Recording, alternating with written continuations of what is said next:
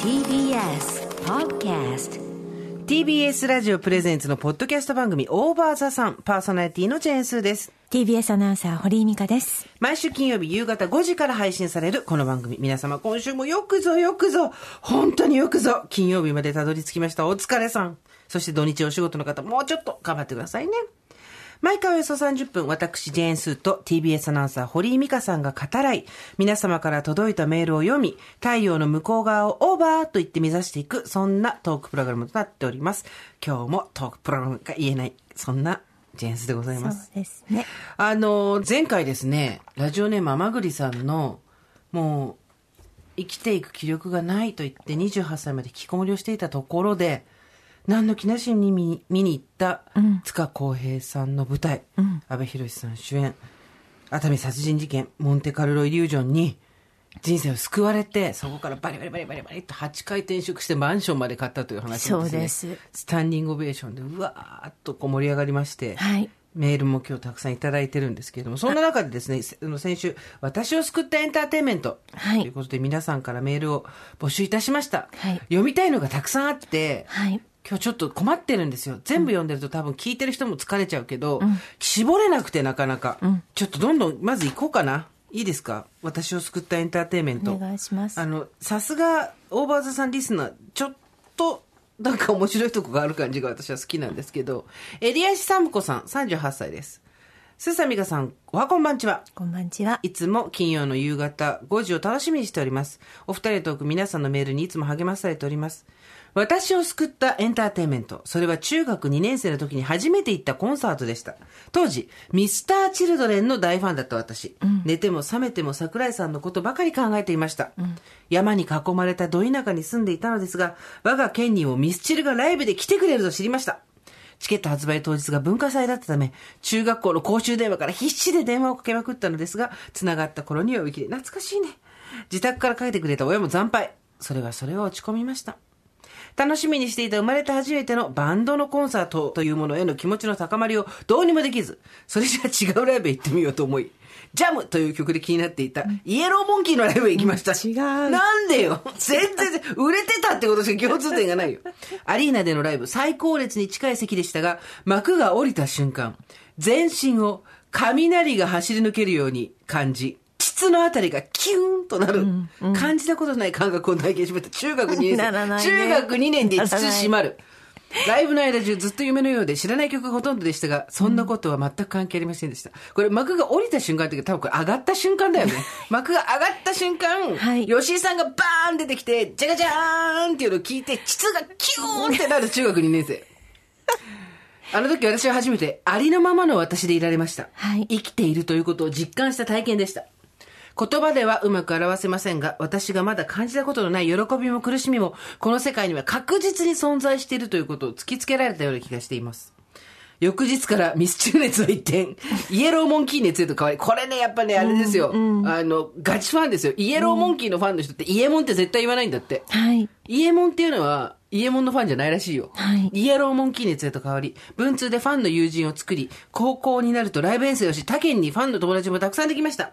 自分はこの世の誰よりも醜くて劣っていると、中学生の頃から思っていた私にとって、彼らの音楽、ライブ、そしてファンの友達の存在が私を支えてくれる唯一のものでした。あのライブから24年、人生の折々で彼らの音楽に救われています。勤めていた会社倒産。結婚式場予約後の婚約破棄。これが重なりました。社会に適応できなくなり、ニートでいた時、大切な人との永遠の別れの時、数えきれないほどです。14歳の頃、あのライブを見ていなければ、私の人格も人生も違うものだったと思います。今はあの頃のような熱ではありませんが、彼らのライブに行けばいつでも中学2年生に戻れます。彼らの音楽だけを支えに何とか生きていた弱々しい目は、今は私はこの世の理不尽を味わい尽くして死ぬと夫に宣言するほど夫に見てて、かっこいいこのセリフ超かっこよくない？私はこの世の理不尽を味わい尽くして死ぬだって。イエローモンキーとイエローモンキーを通じて出会ってくれた友人たちに心から感謝しています。長くなり申し訳ありません。梅雨入りが聞こえてまいりました。くれぐれもお体には気をつけてお過ごしください。いいですありね。がとうございます。骨の髄までしゃぶり尽くして。私はこの世の理不尽を味わい尽くして死ぬ。これなんか歌詞とかにあるのかしら？でもあーイエローモンキーってたまにすごい聞きたくなりますよね。私家でもね、はい。家だけに、イエローモンキーだけに家でですね、はい。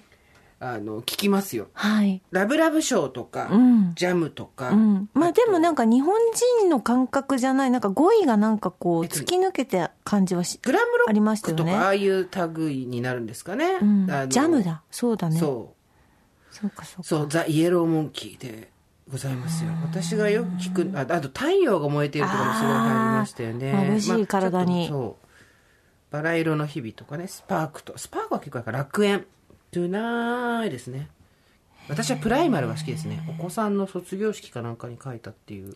いつ時期ですかね、流行ったのね。えっとね、しばらく活動休止をしていた時期もあって、でもこの間復活されたばっかりなので、うん。ほら、それまでは吉井和也さんのうん。ソロで結構活動したりとか、そういうとこ多いんですよ。でも、うん。我々みたいな、こう、ど真ん中世代にしてみると、1988年から2000、あ、2004年で解散。その後2016年に再結成だよ。こんなのもうさ、生きててよかった以外の何者でもないよね。車で聞いてました。ああ、そうね。うん確かにね。なんか、そうだな。ヒースがどうのとか見に言ってコますよ、ッコとかの時代じゃない？コッコ、そうですね。大体この辺は被ってるねと思いますよ。そうですよね。うん。だそうなんですよ。だから、イエモンは復活したんですよ。2016年。再結成はびっくりしただろうね、ファンの人たちね。ね本当に。いやー、イエモンのライブで子宮がキュッとなった重要さ。でもその感覚すごいわかる。ありがとうございます。じゃあ私言っていいですか？お願いします37歳、サッツーさんです。はい。えっ、と、子宮が閉まったのはタモリです。子宮じゃないでしょ。ね、男の人だからさんですね、ね、男の人だから、その人。ちゃんと最初からやってください。真剣なメールなんで。もう一回お願いします。堀井さん、スーさんこんばんは。初メールです。さて、私を救ったエンターテインメントですが、森田和義アワー笑っていいともの放送があったから生きてこられたと思っておりますお。昼休みのウキウキウッチン。何のコーナーが一番好きでした？最後の、うん、あの、あ、曜日対抗運動会。私も大好き。いいとも選手権でしょ？そうそうお尻でバーンってこの点割るやつ いい。とも選手権のが好きな人は少なかった。そうなの？少なかったよ。あれ、おまけみたいにしか見てなかったから、みんな。だってさ、曜日の曜日のそれぞれの気合とか入り方とか入ってなさとかさ、仲の良さとか悪さとかすごい出るじゃん。出た出た。あと、名前もおしゃれだったの。何が？え、いいとも選手権の、の、その、なんか、スポーツの種目の。ドキドキパニックなんとかみたいなそういうこと？そうそう。あれも素敵だった名前。なんだったっけなあれ最後までね、見る理由になってたわよね。はい。さあ、そんなサッツーさんは？サッツーさん37歳。小学校5年から高校3年まで友達がいませんでした。特に高校生活は地獄。頭を叩かれたり、尻を蹴られたり、さらに同じクラスの男子生徒から身体障害者、身体障害者と罵倒を浴びせられる毎日でした。精神的にいっぱいいっぱいでした。なぜそう呼ばれたのか、今思い返してみると、アトピー性皮膚炎だったから、もう顔をかきむしったり、眉毛がなかったことでそう呼ばれていたのか、その時の支えが笑っていいともでした。平日同じ時間帯に憧れのタモリさんが登場する。タモリさんが頑張っているから、学校生活でしんどい状況であっても自分も頑張れる。どうにか生活できると言い聞かせ、無事3年間乗り切ることができました。2014年3月、大好きだった番組が終了。寂しい気持ちがありましたが、しんどい時期に支えてくれたことへの感謝が大きかったなということで、サッツーさん。そっか。サッツーさんはう、ん。性別は、男性ですよね。そう。だから、子宮は閉まんないんですけど、子宮はない閉まらないんですけど、やだね、学校でさ、私もアトピーだったからさ、アトピーでいじめられるのとか本当に許せないんですけど、ただ子供は残酷だからな。そうだね。う。うんん。ひどいね。ね。あのー本当に遡ってなんか名前を見つけてどうにかしてやりたい、私が。本当だね。うん。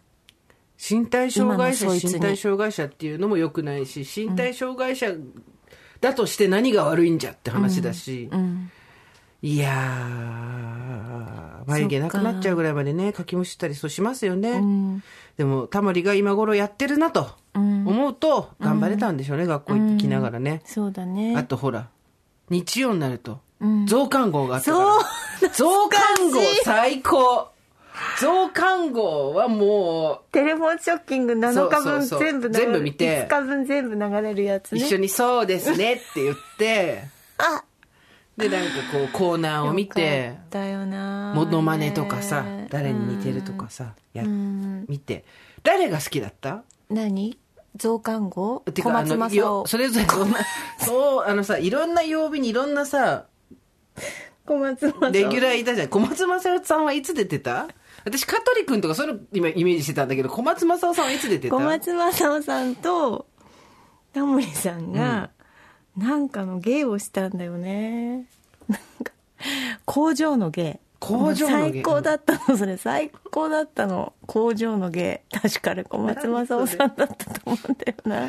全ての記憶が曖昧。それを垂れ流すのが大場さん 誰が好きだったか、うん。どんなコーナー？だとコーナーは一緒でしょ？いいとも選手権でしょ？そうそうそう。てってってってってってってってってって。でもなんかさ最初の頃はさ鶴ちゃんとか出てたよね。出てたよ。鶴太郎さんとかね、出てましたよね。いいともテレフォンショッキングだってさ、うん。普通の固定電話で黒いさ、うん。わって書いてあるさ、あの、目隠し板みたいなのでさ、わわって書いてある。いうあのダブルのやつね。それで隠してたんだよ、電話を。そうですよね。でいやー懐かしい。あれ、いつから言わなくなったんだろう？友達の友達はみんな友達だ。世界で先は友達の。最後まで言ってわませんでした。もう言ってないと思うあの顔写真のパネルも懐かしいね。ね。曜日ごとにね。いつからタモリさんは歌わなくなったのかとかさ。そうだよね。いろいろあるよね。浅野敦子と浅野ゆ優子が連続で出た時とかもあったんだよ。すごい、それは気になるね。そう、次だ、あれさ、あの、大人になったらさ、わかるの？そうそうそう。あの頃事務所の絡みなんだそうそうだって事務所の絡みだし、番宣だし誰が次来るかなんて。もう1週間、1ヶ月先まで決まってんのに、うん。ドキドキしたよね。誰、誰、誰を呼ぶの？っ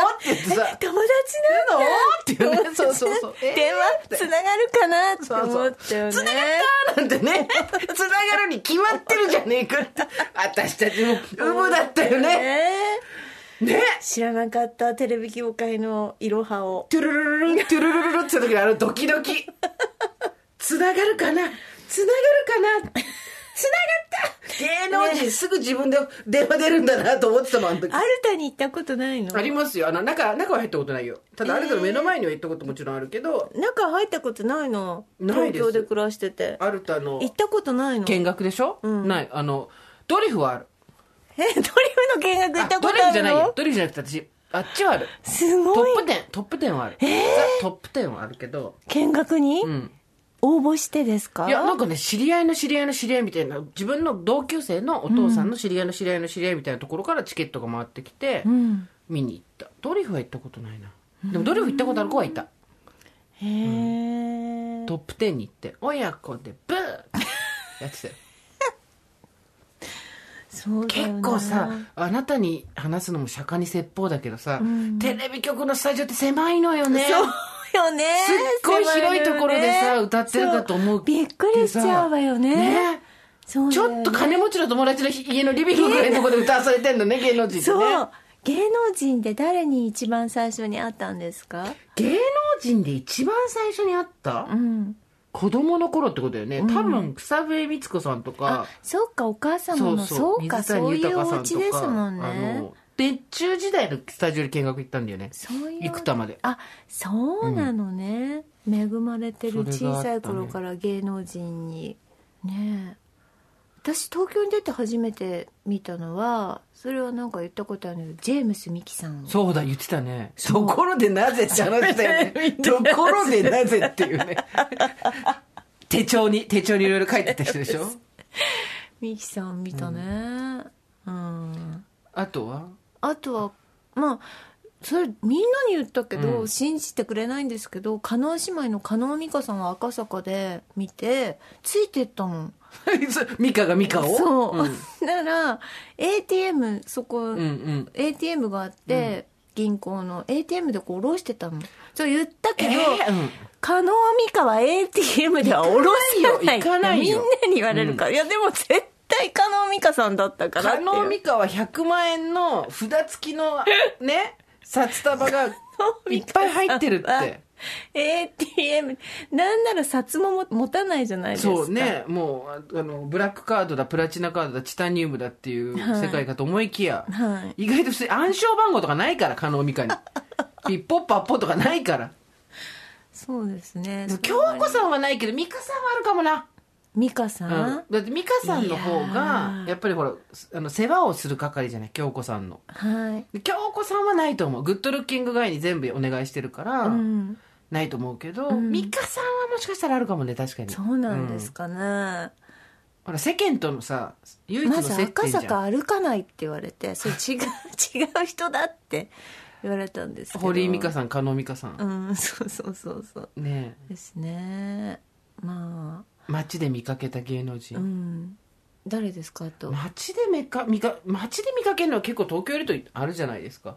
ああ仕事。周りとかもそうですけど、あとまあそそもそも私レコード会社入っちゃったんで新卒であそっかあのドリカムの3人で「こちらです」って言って間違えた普通の人が使う方のエレベーター乗せちゃったことあるからね 裏のエレベーターじゃなくてエレベーターに一緒に乗り合った人たちも全員「えー?」って顔しててドリの3人も「えー?」って顔してて私一人で「まずい」って顔してたってことあるからね裏のエレベーター乗せなきゃいけない。なんで私正面のエレベーター乗せちゃったんだっていうね。私はあのテレビ局ではもうもちろんありますよ、いろんな方に。エレベーター乗ってたらさかなクンは入ってくる。大沢たかおさんは入ってくる。おおすごいね。うん。あのい 1階から12階までの間に連チャンに2人ぐらい入ってきた時もある。さかなクン乗ってきて大沢たかおさん乗ってくるみたいなね。こともあったり、それはテレビ局なのでありますけどやっぱりはい。外で会う人って貴重、うん。全貴重ね。然、うんでそれは私ピエール滝さんのうん。ラジオにピンチヒーターで行った時にピエールさんにお話しして、ピエールさんもすごい同じって言ってくださったんですけど私ねあのね外で会ってね感動した人は、あの青山の私カフェで会ったんですけど、うあのね谷村新司さんに会ったんあですよ。カフェで？青山のカフェで？カフェ。のうん。谷村新司の声は最高、あのね隣で打ち合わせしてたんだけど、そこはそこはねあのこうした方がいいんだよね。似て似てなさすぎてわけがわからない。ただいい声真だった真綿のように真綿のように包む声が隣で打ち合わせしてた。だからすごい。カフェでやった有名人っていうの募集したいよね。私がカフェでやった有名人は表参道のアニベルセル。誰がどう座ってて誰？もアニベルセル一番目立つ席。え？通りに一番面した最前のはい。最も目立つ席に座って郷ひろみ。デューク・サライエウォーキングの人。びっくりした。目立ちたいんだと思っちゃった。十突端に。そう十何年前ですけどデューク・サライエバーンアニベルセルのカフェで座ってて。でみんなやっぱりさあデュークさんだってなって寄っていくわけよ。で握手してくださいとかなるわけ。でそのたんびにさいい人でさ握手してるわけですよ、はいはい。あむしろ求めてる感じと思って、行動ギリギリのところまでテーブル出てるやつでしょ。アニベルセって感じ。突端のところにでしょ。いたくりしたすごいね。私一回言ったっけこれ。あの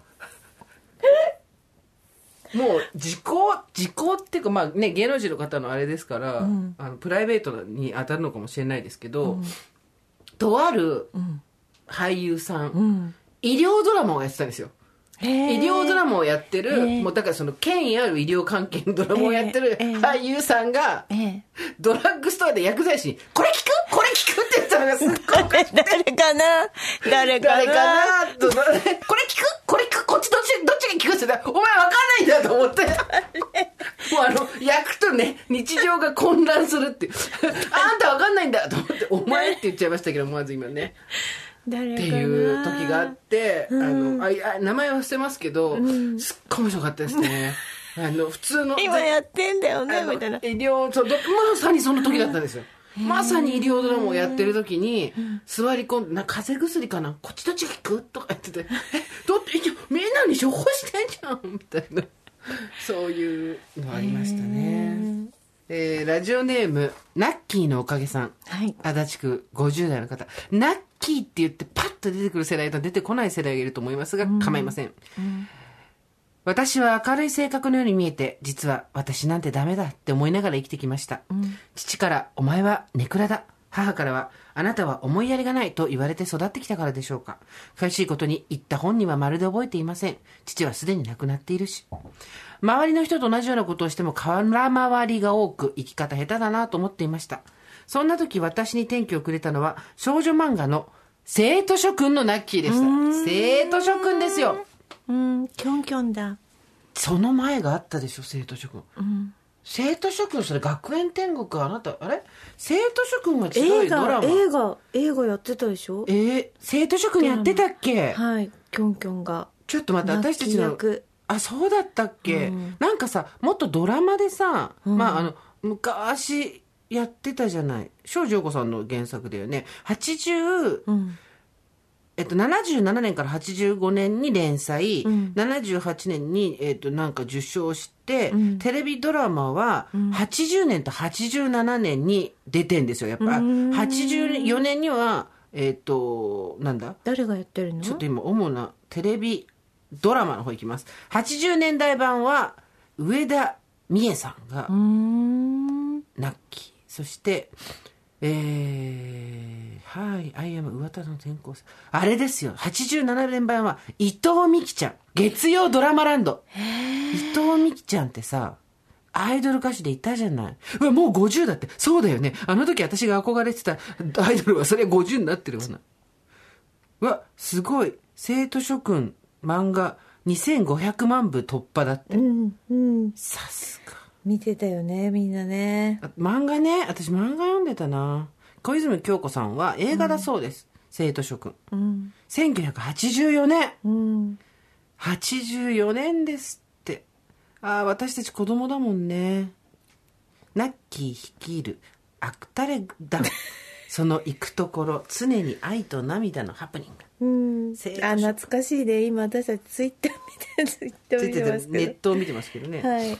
あ、ネットを見てますけどね。もうすでに堀さんの中でネットがツイッターであるという一番、一番危うい状況に陥っております。ね、インターネットのことをツイッターと言い始めたら もう終わりだ。さあ、そして、えーナッキーでした。はい。そんな時私に転機をくれたのは少女漫画の生徒職のナッキー。自分を応援してあげなきゃ自分がかわいそうというようなセリフがありハッとしました。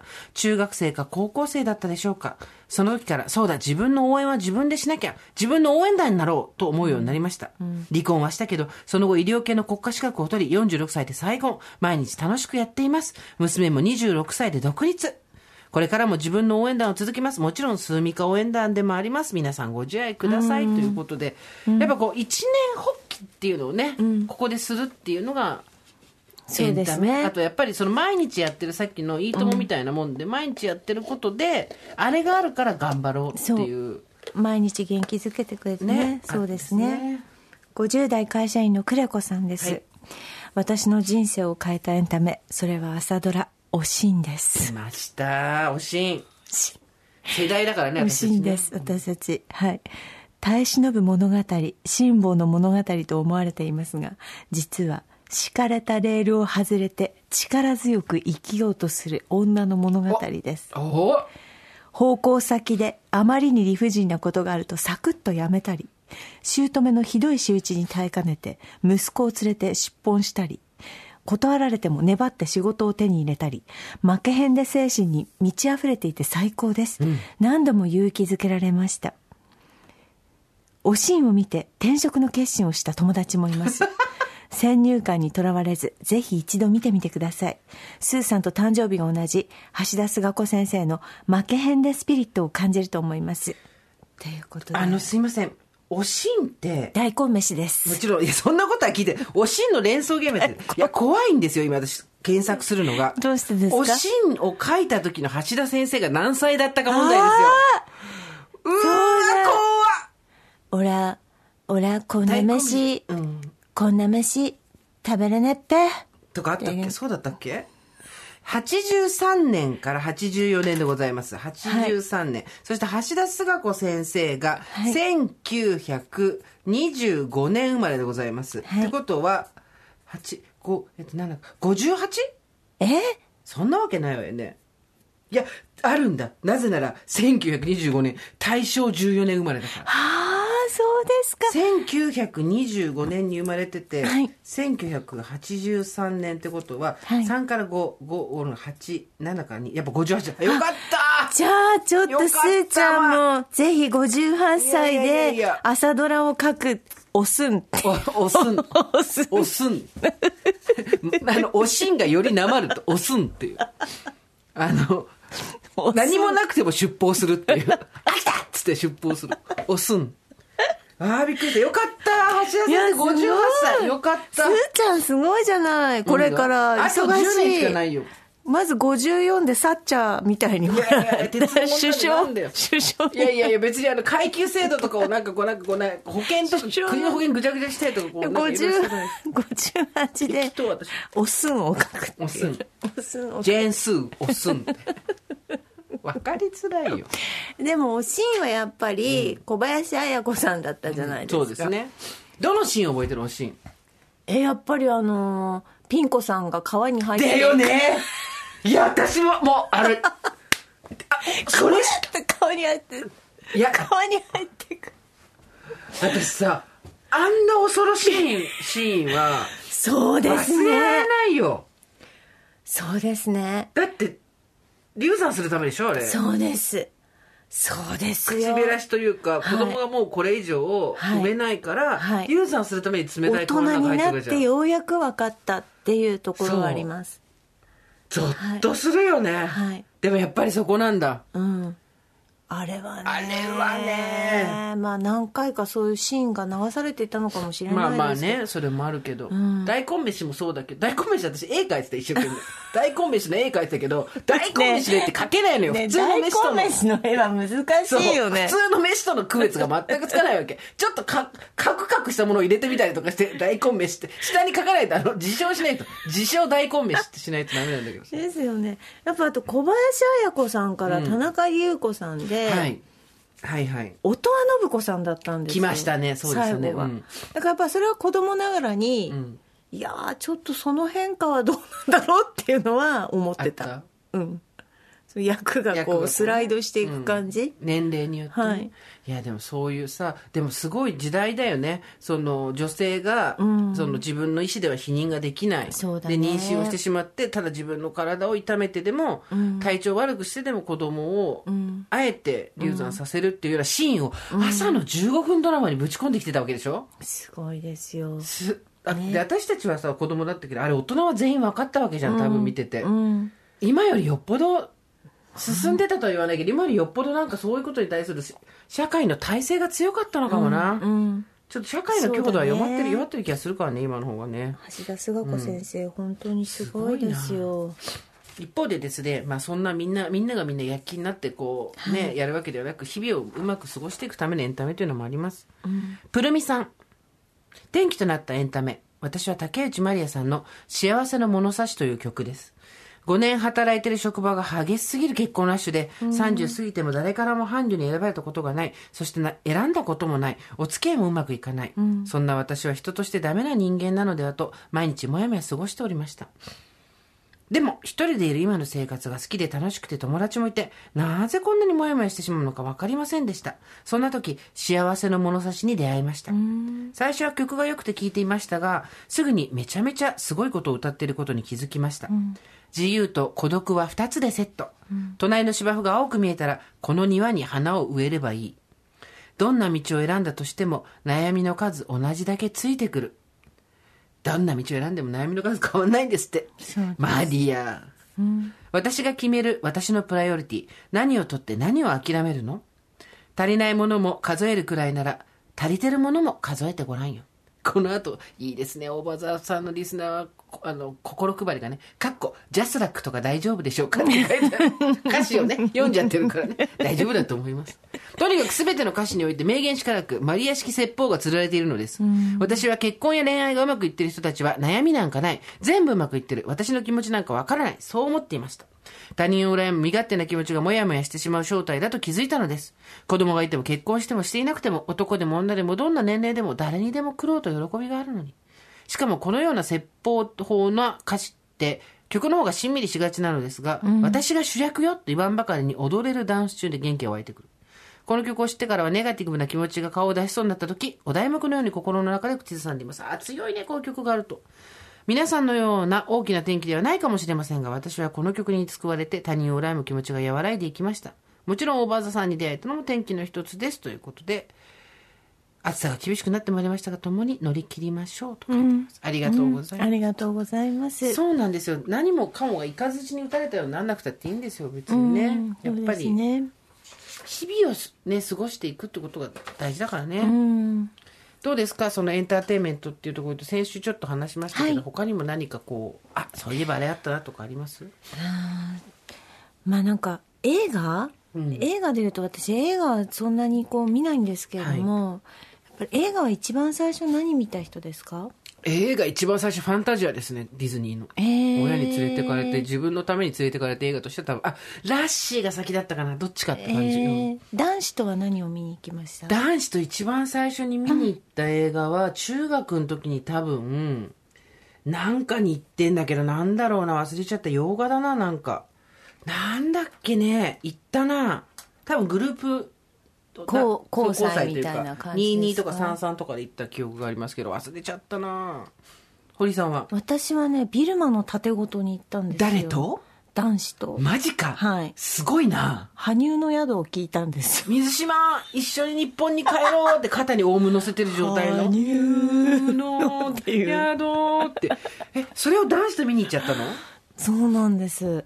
それもなんか混んでいて初日だったから、うん秋田の映画館だったんですけどその時指定席じゃなかったんですよね。自由席で好きな時に座ったり立ったりだまだ。そうです、んでなんかヘリみたいなとこに座った覚えがありました、うん昔はそうでしたよね。床にってこと？床にね。あったよね。うん。はい。自由でしたあったあよねった。そうそう。ありましたよね。入れ替え制になる前だったでしょ？そうですいわゆるだからシネコンができる前までは比較的、うん。そういうこともなきにしもあらずでしたよね。そうですよね、うん。新宿とか行くと、うん。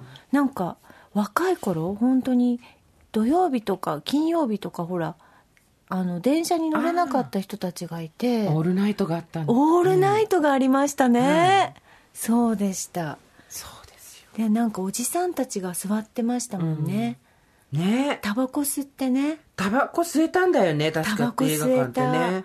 でなんか人が入ってくるたびに明かりがこう漏れて。漏れてね。そうですもっと自由な空間でしたね、うん。こんなにこうなんかまあ映画が今交渉だとは言わないけれども、うん。大事なものではあったけどもう少しこう庶民に近いそう弁当を食べてるる人とかもいたし、なんか普通にあの足を前の席にうん。上げてる人とかもいましたよね、ね。うん。ねくつろいでねいました。どこの席に座るのが好きですか？私は動体視力がっていうか三半規管が弱いので、はい。前の方で見ると気持ち悪くなっちゃうんですよ。車酔いが激しい人なんで、ええなんで後ろで見ることが多いです。あ一番後ろの方、ね、そうですね。少なくとも真ん中より後ろにしないと「うん。えっと、シン・ゴジラ」を一緒に見に行った人がどうしても前で見たいって言われて、うん。まあたまには人の言うこと聞くかっつって前で見て、うん。うん。吐きそうになりまして 大きな巨体がこう自由に動いてね。そういうのもあり荻上チキッさんっていう TBS ラジオでラジオをやってらっしゃるパーソナリティの方と、ええ。あのボヘミアン・ラプソディを行った時はですね、はいはいバラバラに見ました。同じ回を見に行ってでチキさんチキがは前の方っていうから私は後ろ座るわっチキ前なんですかチキ前数後ろで見ました。っていうぐらい後ろです。でも前で見る見たがる人もいますよね。いますよね。あてかの臨場感みたいのをちゃんと、あの 確かめたいって見る人いますよね。目が強いんですよだか？ら三半規管が強いんだと思いまああなるほどす、ね。私は酔っちゃう。ああうんリカちゃん？は私は大体あの N, N とか。待って待ってそれさ N とか。館の大きさによって全然ちゃうじゃん。ABCDFGHIJKLMN ってことは相当大きいよ。小さいとこだと L ぐらいまでしかない N からね。とか M とかいうとこが好きですね、じゃあ後ろの方ってこと？後ろよりちょっと手前ななんでしょう。まあ後ろよりちょっと手前。三分の二ぐらいそうそうそうそうですね、そうですね。いやーなんかあれですね一度やってみたいなって思ってずっとやれてないのはあの付き合ってる人と好きな人と、うん。まあこういう仕事だから会えないじゃないですか、うん。なか。なか、あのまあいないんですけど付き合まってる人も、あ、あの平行世界の私っていうね、パラレルワールドの私。で、まあ、見られちゃうからだからあの指定席を隣で買ってで偶然偶然のように隣に座って2時間隣で見て終わったらバラバラに帰っていくっていうのを一度やりたいなそれホテルじゃん。ホテルで会ってじゃん。ホテルで別れてじゃん。ねえ。私見ちゃったの？じゃん、それ。男名前で書いて。島津豊ですねえ。奪えるものならってことでしょ？なんでそれは、うんそれは何回か思ったけど 一度もやったことはない。ないんだ、映画館で。こっそり。ない。ホテル、ホテル形式の映画館。で会話もしない。対話もしないで、あって言って、別に手を握るとかそういうこともえ、しない。ないの？しませんよ、二人でん。見てそのまま別れるっていうのを一度やってみたいんですけど。なんでそのさ、我慢大会みたいな恋愛がお好きなんですか、あなたは。いつもそういうお話されますけど。それはちょっとぜひやってみて、いやー、もう全然。あの、耐え忍ぶのお好きですよね。耐え忍ぶ声で、うん声ですか？がお好きですよね、そういう。あそううんそうでもなくないですか？だって別に耐え忍ぶ声今まで全然ないので。耐え忍ぶっていうかごめんなさい。耐えはいらないです。忍ぶ恋っていうの、ああ忍ぶ声ですか、うん。どなんかうでちょっとこしょうねう思ったことをそんなにこう明けっぴろげにはしないっていうか。そうですかね。どうなんでしょうね、あとやっぱ映画はあのあの 子供がちっちゃい時は、はい。もう例えば朝のね、うん。えっ、と「サタデーズ・バット」っていうミノさんの番組をやって、うん。そのと久米さんとかしてもう超疲れてる時は子供をよく連れてって、うん。で子供たちを見せて隣でずっと寝て寝てました。あーそっかそっか。同じのコナン10回とか見に行きました。コナン。コナンでも一回も覚えてないんですよ。覚寝えてない。覚えてないけどなんかパズルは合ってる、なんか。なんかね自分の中でね。うん完成されてる。だからエンタメに救われてますよ、不要不急って言われてますけどね。エンターテインメントなかったらね生き延びていけない人たくさんいるんですから映画はどうですかスーさんは？映画ですか、最近何を見たって話ですか？もう映画館に行けてないもんね、うん。最後に映画館行ったのいつだったっけな？日比谷のあれに行った気がするな。さ何で見に行ったんだっけ？忘れちゃったけど、うん。日比谷六本木ヒルズだったかな？とにかく東宝シネマズで何か見たのが最後ですね、何だったっけね？手帳に書いてたんですよ去年までは。ずっと。1月に何を見た、何を読んだとか、今年はバタバタっと始まっちゃったから全然書いてないですね。っていうか1月からとか映画館が空いてる時と空いてない時も結構多かった。そうですね。ね。そうだね、歯医者ばっかりで書いてあるの。手帳見ても。どんだけ歯医者行って歯医者ばっかり。もう一回かまた予約取んなきゃいけない歯医者ばっかりですよ本当に。ね歯医者歯医者てる。歯医者ばっかり。現実ですね歯医者。本当に。そうだね。ね。じゃあ次メールいきましょう。えっ、と、この方は45歳。地方で働くおばさんサラリーマンの萌い花と申します。スーサミヒカさん、おはこんばんちは3回しかき開いたことない Spotify にオーバーザさんが表示され、聞き始めたら止まらず3日間でほぼ全てのエピソードを聞き今に至ります。ありがとうございますおご自愛ください。大丈夫ですか？耳とか。私を救ったエンターテインメントは東日本大震災の後のテレビとジャニーズです。当時私は35歳、出張も多い仕事で自宅でゆっくりテレビや映画を楽しむ習慣がありませんでした。宮城県で被災、自宅は無事でしたが、軽い PTSD のような症状が続き出かけられず、家で過ごすことが多くなったので出会ったのが、すでに人気だった嵐や関ジャニでした。テレビのバラエティやドラマってこんなに面白かったの？震災前までアイドルに一切興味がなく、一人一人の名前も知らなかったのに、あっという間に魅了されました。ズブズブと沼にはまりファンクラブにも入会。自分がまさか名物のジャンボうちわを持って遠方までコンサートに出かけていくようになるなんて。同居の70代漁師も最初は呆れていましたが、今では一緒に配信コンサートを楽しんでおります。活動休止やコロナ禍で今はリアルなオタク活動はできていませんが、推しの出るテレビ番組やラジオ番組が生活のリズムを作ってくれているようです。年下男性に憧れ恋心を抱くようになった副産物？はてなはてなはてな。今の彼氏は12歳年下で、推しにお金をかけずに自分に貢げてうるさいです。季節の変わり目ご自愛ください。また45歳のですね、はい萌花さん。はい。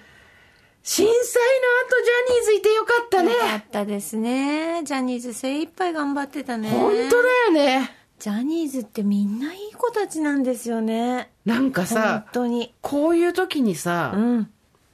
いやいやー、そうだよな、ー。ね震災もそうだし、あと地震ね、それ他いろいろあったけど、そういう時にテレビつけたらジャニーズが出てさ、笑顔でいてくれたらさ、うん。心も晴れたりするよね。うん。いやそうだよなあのーいい歌歌うんだよ、それでそうねそうねこの人たち。なんかさ、あのーちょっとした自分で落ちるとも思っていなかった巨大な穴に落ちてしまって、びっくりした時に、うん。あ、こっから這い上がんなきゃって思う気持ちにさせてくれるのはジャニーズの人たちかもね、確かに。そうね、そうね。ね。うん。なんかさ、昔さ、24時間テレビ見てた時に、 SMAP がさ、出てきてて、あの、お笑い芸人の女の人たちが、最終的に SMAP の一人一人のメンバーを、なんか親を、自分の親と一緒に SMAP のメンバーがこう歌を歌うとか、なんかこうなんかやるっていうのがあったのよ。女性芸人の人たちがいっぱい出てきて。で、その時に誰かが、そのうちの一人誰かが、ワンワン泣いてて、その理由は何かっていうと、親に、こんな親孝行はなかなかできないみたいなこと言って、親に SMAP に会わせてあげられたみたいなこと言ってて、すごいなと思ったわけ。もう、もう、もう誰もが知ってる押しも押されぬさ、女性芸人の人が、親にこの人合わせてあげられたっていうことで泣くってさ、うん。まあ、スマップの背負ってたものとか考えるともう本当に、それだけで涙が出てくるよね。うん解散をしてしまったけど、80ぐらいでいいから復活してくんないかな。ねえ。まあでもそういう気持ちにならなかったりする何かがあるのかもしれないから何とも言えないけど、いやー、でも SMAP に励まされた人はめちゃめちゃ多いと思うんだよな。でもあの並びを見たいよね。見たいよね。またわがままかもしれないけどねね。青いイナズマがって聞きたいよね。いや、 SMAP なーなんかやっぱこうなんか SMAP を守れなかったっていうのが守れなかったって私何様って話だね。誰様って話なんだけど、SMAP のさ、 SMAP、まあな、いろいろ大人はあるんだろうけどさ。でもスーちゃんはスーちゃんなりに動き方があったはずだよね。スマいや書いたよコラムも書いたし本にもしてよ SMAP ファンにかはあの頑張ろうっていうことは書いたよ SMAP ファンに届けっていう気持ちもこういう時に踏ん張ろうってなんでかっていうとさ私の大好きな Guns N' Roses っていうハードロックのバンドがいるわけですよ、で80年代の最後から活躍して90年代の半ばまでしか活躍しませんでした、うん。あのガンズがですね、うん。まあ最後空中分解ですわ、ん。薬中になるのもいるわ。ね。アル中になるのもいるわ。ね。仲違いなんだ。全員バラバラになった後ですね再結成の話はありますかって言われて今世ではなしって言ったんですよ。Not in this lifetime って言ってもみんなそれではいしょうがないっつって最後私が大好きなダフ・マッケイガンっていうベースの人まで脱退してうん。もうダメだ。うん。一人だけボーカルの人が残ってガンズローズって言い張るって一番見たくない姿になってたんですけど、そっから二十数年で復活しましたからね、再結成しましたからね、世界中今ツアーでもあっててもちろんそれが金のためだろうが名誉だろうが年取って丸くなったろうが何でもいいわ、なでそのツアーのタイトルが「Not in this lifetime」ですから、えーしゃれてるわーって話ですけど、そうい同じところにそうメンバーがいるだけでいいよね。そうなんです。で昔はそういうのさおじさんおばさんの解雇中とか思ってたけどさほっといてって感じ。もう ほっといて若者は若者でほら遊んでてって。もうこっち来なくていいからってさ。ツアー行く行くみ行くたいな、ね、行く。ここぞっていう時にさ支えてくれたものってやっぱ、そうだね。忘れられないじゃない？うん。ね。37歳反抗期真っ只中でございます。私の人生を変えた一本それは映画「エイリアン4」です。なんでフォーっていうねいいよ。ね フォー。中学生の時暇を持て余した町田の中学生5人がくじ引きで決めてたまたま見た映画が「エイリアン4」でした。あなたの近くじゃないその中の誰ひ誰一人エイリアンシリーズを見ていたわけでも SF 好きだったわけでもないのにくじ引きで当ててしまったので皆で仕方なく見ました。しかしフォーね。フォーねその作品でアンドロイド役を演じていたウィノナ・ライダーにはまってしまい、は悲しすぎるキャラ設定と主人公リプリーとの絆中性的で機械のはずなのにもろく儚い存在感圧倒的な美しさそれから彼女の出演作品を全て鑑賞、いつの間にか映画全体が好きになり彼女の言葉を字幕なしで理解したいと英語勉強も頑張りおーすごい。最終的には映画制作に携わりたいと映画を学べる大学にも行って、卒業後は海外留学も果たしました、はあ。すごいじゃないですか。小さな会社で短い時間でしたがハリウッドで仕事もしていろいろあって今は帰国し、全く違う仕事に就いています。あの時エイリアン4を見ていなかったら私の人生全く違うものになっていたかと思います。うわーこれショートカットの時のウィノナライダーですよ、えーああ懐かしい、本当だ。すすごいね、何の気なしに見たエイリアン4のおかげで、ハリウッドで働くとこまで行くんだ。そういう若い時ってそういうねバイタリティありますよ、うん。なんか見てこう一丁やってやろうとかね思いますからね。まあいくつになってもね多分その、なんていうんですかね、火種が消えないって人もいますから、うん。我々もう50目前ですけど、はい。それでもうん。よしやるぞと思ったらうんいきなりこううわーってなったりするかもしれませんよ、そうですね。堀井さんもいきなり推しができるかもしれないですいきなり英会話を始めるかもしれません。てか本当にあのブーニンともう一回会いたいみたいなこと言ってロシア語を勉強したりするかもしれませんよ、えー、そうですね。そう。いいいいですね。今知ってるロシア語は？えペペペトロフロイカ まず間違えてます。ペレストロイカですそれ。ペトロフロイカは誰ですか？ペレストそれグーグルに入れるとグーグルに入れると多分それはもしかして、ね。ペレストロイカでは？って出てくるんです。ペレストロイカ懐かしいね。ボルシチです。ボルシチボルシチペレストロイカ。ペレストロイカって何だったか覚えてる？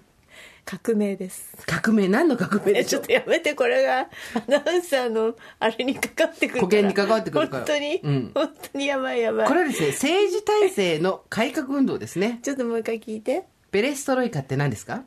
え政治体制の改革でしょ？誰から？誰から？誰が掲げたの？やめて。やめてゴルビーです。ゴルビーからですね。ゴルビゴルバそうゴルバチョフ？ゴルビーゴルゴバゴルガバチョフってあの活用みたいにしなくていいですか？オリまありおりはべり今そがりじゃないんで。ゴルビーゴルバーゴルバチョフじゃないんですよ。ねアキストゼネコってなんだっけ？なんだっけそれ？アキストゼそれネコってなんだっけ？漫画じゃない？アキスアキス。ペレストロイカみたいないや違う違う違うそれはですね昭和時代の昭日本で流行した恋占いだって。ああったあったあ、なんだっけ、あ、キスとか、ちょっと待って、それじゃない、全ちょっと待って、待って然違。う。いやいやいやいや、ペレストロイカと違ってた。えっとね、アキストゼネコは、愛、あは愛してる、木は嫌い、すは好き、とは友達。ねえ、なぜは絶好、ねは熱愛中、こは恋人だって。アキストゼネコってやって、そこに、えーっと、名前をひらがなで表記して、はい。えー、ちょっとごめんなさい、わかんないです。ちょっと今、ウィキペディア見ながらしてる。アキストゼネコは、アキストゼネコ、二人の今相性。日ちょっと時間余ってるから、もう今日なんか。余ってないよ、別に。あもう本当ね1時間喋ってるよ。本当にうん喋ってんだから。ちょっと中年しりとりしましょうよいいですよ。じゃあじゃあ、私からどうぞバシバシ糸を抜くで抜歯ね。ね抜 今、歯。うんは歯に歯医者に行ってたから中年しりとりですよしし抜歯。歯を抜 抜くと書いて抜歯。じゃあ私はシミとリ。リ。あなたはリは難しいリは難しいね中年ですよ。離婚闘争ああ、う、う、うですね。離婚と思わせて、離婚闘争、うで、う、そう運の月。どうでしょう？き、きつい匂いどうでしょう？つい匂い、い、いいですいいですね。胃が据えた。胃が据えた匂いをするな。胃が、胃がす、胃が、胃が痛いはちょっと普通ですもんね。胃が臭いでどうでしょう？えまたいい？胃が臭い胃返しです。なんでこんな臭くなってくるん遺だろう産相続。だからそれさね、ね、遺産相続の遺産はどっち？胃が、胃の酸。違う。胃のストマックアシッド。遺産て？遺産相続です。インヘリタンスの。方。遺産相続。でお願いします。くえー、栗ごと。どういうこと？どういうこと？もう栗ごとばかりって。あん時ああしてれば、どうしてれば。どどういうことでもない。でお願いします。何ですかどういうことでもない。また意外しですか？また意外しですか？いいねお願いします。いいかそしたらね、いい、いい、いい、いい、あいい。いつもこう。結局はこう、いつもこう。う内山田博士でお願いします ク。ールファイブつなげないじゃん。クールファイブつなげないじゃん。しね、し、し。ねえ。し、しはね1、時間でよかったんじゃない？ダメだよ。しは、えーっと、し、市民運動。変えてこ。国を。市民運動で。うね。海。海じゃなくて、海ね。み、みお願いします。未病。またう？ね未病。ね。未病。うろ覚え。うろ覚えいいですね。うろ覚え。全部うろ覚えですね。縁 遠い。またいいできました。いざむ。中年しりとりにイザムを出したら、出されたイザムの身にもなってみろ。いざむ。スミレセプテンバーラブの身にもなってみろい。ざむでしょ？中年。中メルティーキスだよ。イザム、ム。虫の居所。ろ？ろ露呈。露露呈するよね。するよね、露露呈ねまた意外しか。意志薄弱。口。口って何？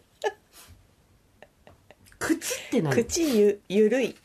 口ゆるいってさ、そのさ、あのさ、あの、唇寒しみたいな感じでさ、口ゆるいって言わないでもらっていいですか？口ゆるむ。口ゆるむ秋。口ゆるむ中年。ゆるむよね。口ゆるむよね。むでお願いします。む、む。またむに。ねえなんで無なの？もうさ、やめようよ、こんなこと。いつまでやってんの？本当に。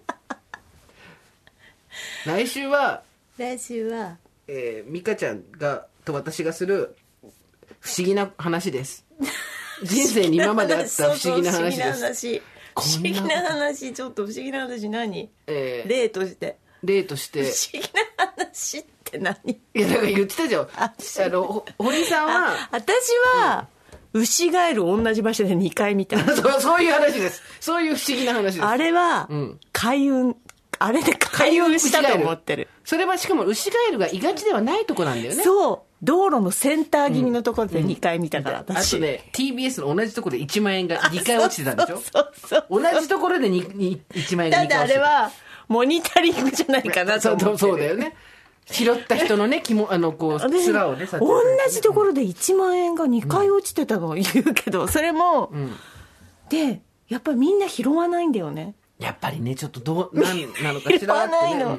みんな拾わなかった。拾ったところでどうしていいか分かんないとこ なのかし不ら、ね。思議な話は何ですか私は不思議な話で言うと、いや、結構不思議な話、これちゃんと来週話しますよ。なんか、なるほど。ありそうね、あなたね、いろいろ。ちょっと子供の頃は、ちょっとそういうのありましたね。だけどもう大人になってからないですけど。えー、あ、楽陣しあの、陣痛ご発注みたいなことは子供の頃にありましたよ。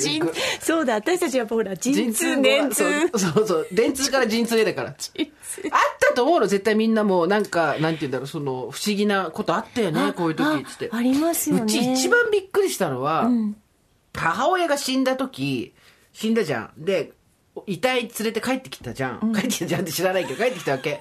で、その日一晩、まあ、あの、はドライアイス抱えた母親がいて、和室に置いといて、で、私たち次の日葬式で連れてくからみたいな話だったんだけど、まあ、ぐったりしてみんなで寝て、朝起きたら、うちさ、お風呂場が、お風呂場4つ、こう、壁があるじゃない。そのうち2面が窓だったの。っていうお風呂場だったんだけど、全部の窓が開いてて、全くわかんない。あの、小さい石鹸とかそういうのさ、耳っちく残しといたわけ。こう石鹸入れとか。でもそれって窓辺には置いてないの。うん。あのー別のとこに置いてたんだけど、ちっちゃい石鹸全部外に出てて、うん。え、なんで？わかんないです。あの、スプレー式のお風呂掃除とかああいうのも、とにかくお風呂場の中にあったす洗剤物が全部外にひっくり返って落ちてたの。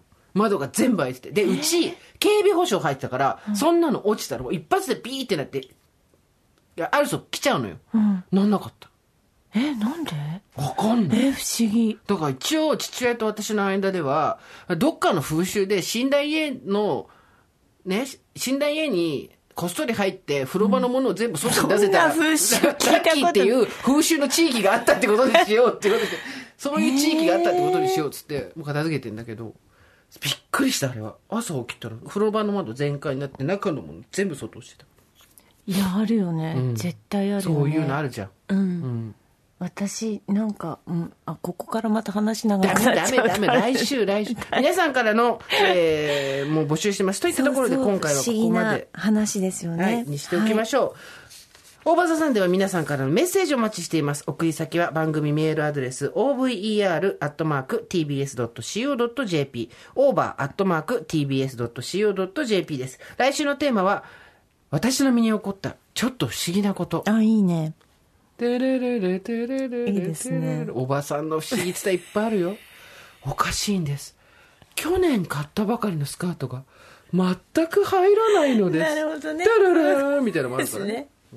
あと本当になんか、そうそうあのそあれ？これは何らかの？う。うん。うん。狐に？っていうのも、んつままれてっそうそていうのありますう、よねうんあ。りますんで、ぜそうそうですよね。ひぜひ教はいえてください。はい。そして、スーさんの原作のドラマ、生きるとか死ぬとか父親とか、毎週金曜日の深夜0時12分からテレビ東京で放送中でございます。堀井さんの本音読教室も発売中です。出版社は完全です。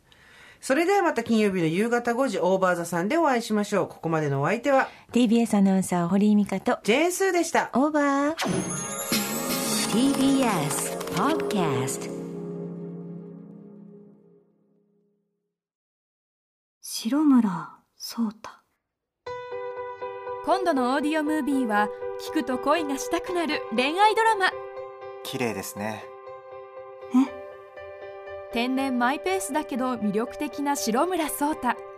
彼と出会う4人の女性は次々になぜかじわキュンいらっしゃいませ。